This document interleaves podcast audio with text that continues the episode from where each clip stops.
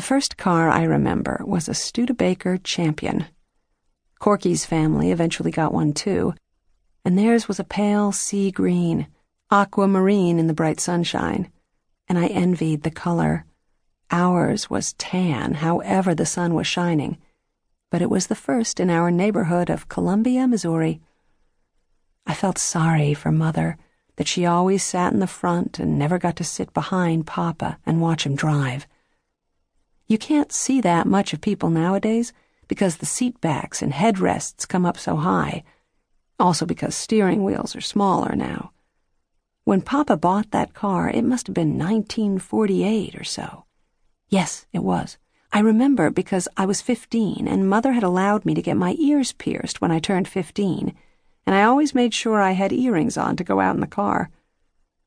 The steering wheel was a smooth, wide circle set up high and when Papa drove, I could see his head and neck and shoulders and hands, and the Freemason's ring that flashed on his right pinky.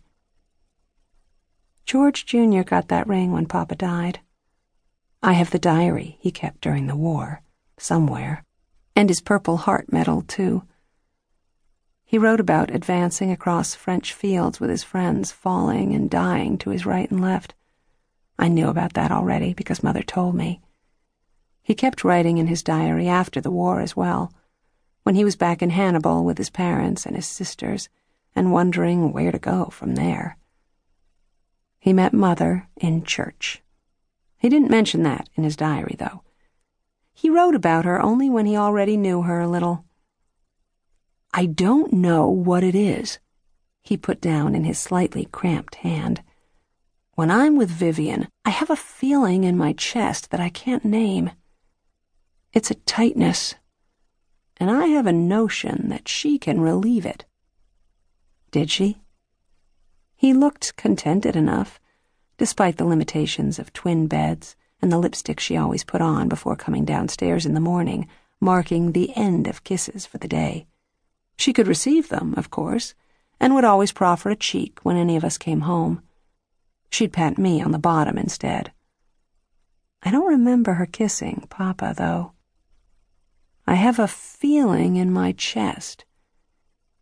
It was so strange reading those words, knowing that when he wrote them he hadn't declared himself to her yet, knowing that by the time I read them hundreds and thousands of moments had passed between my parents that I had never perceived and would never understand or even accept.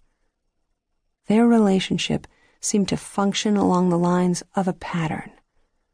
To learn that at least for him, it started with the shortness of breath and a desire for sweet relief.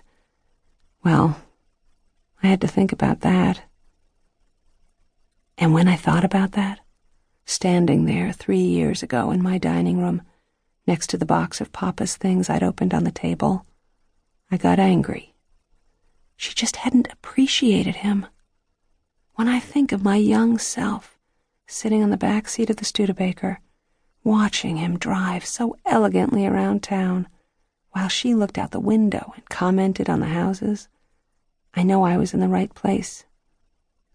I used to put my hand on his shoulder to remind him I was there.